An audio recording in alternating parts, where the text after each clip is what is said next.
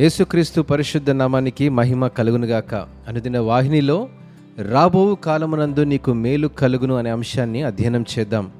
మనం కృంగిపోయినప్పుడు లేదా ఊహించనిది జరిగినప్పుడు ప్రస్తుత పరిస్థితి నుండి ఎలా దాటిపోవాలో కష్టంగా అనిపిస్తుంది. జరగబోయే కార్యాలు ఏ విధంగా ఉంటాయో సంశయంగా ఉంటాయి. కానీ దేవుడే స్వయంగా మన సమస్యల్లో ప్రమేయం చేసుకొని ఆశీర్వాదకరమైన నిరీక్షణ గురించి మనకు హామీ ఇచ్చినప్పుడు ఆయన చెప్పిన మాట ద్వారా మనకు మంచి జరుగుతుందని ప్రోత్సహించబడతాము మరియు బలాన్ని కూడా పొందుతాము.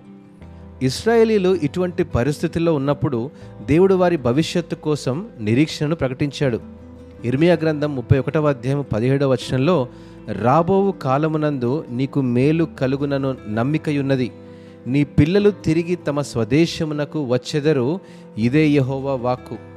మీ జీవితంలో ఎలాంటి సంఘటనలు జరిగినా లేదా ఈరోజు మీరు ఎదుర్కొంటున్న ప్రతి పరిస్థితి నుండి విడుదల పొందడం అసంభవం అనుకున్నా దేవుడు ఈ రోజున తన వాగ్దానాన్ని ప్రకటిస్తున్నాడు. మరియు విశ్వాసకర్తైన దేవుడు నిరీక్షణతో కూడిన భవిష్యత్తు గురించి హామీ కూడా ఇస్తున్నాడు. దేవుడు ఇస్రాయిలతో ఉన్నట్లే మీ పక్షాన ఉన్నందున సంతోషకరంగా జీవించండి. మీ భవిష్యత్తును మీకే కాకుండా రాబోయే తరానికి కూడా ఆశీర్వదకరంగా ప్రకటిస్తూ ఉన్నాడు. దేవుడు ఈ వాక్యమును ఆశీర్వదించునుగాక. ఆమెన్.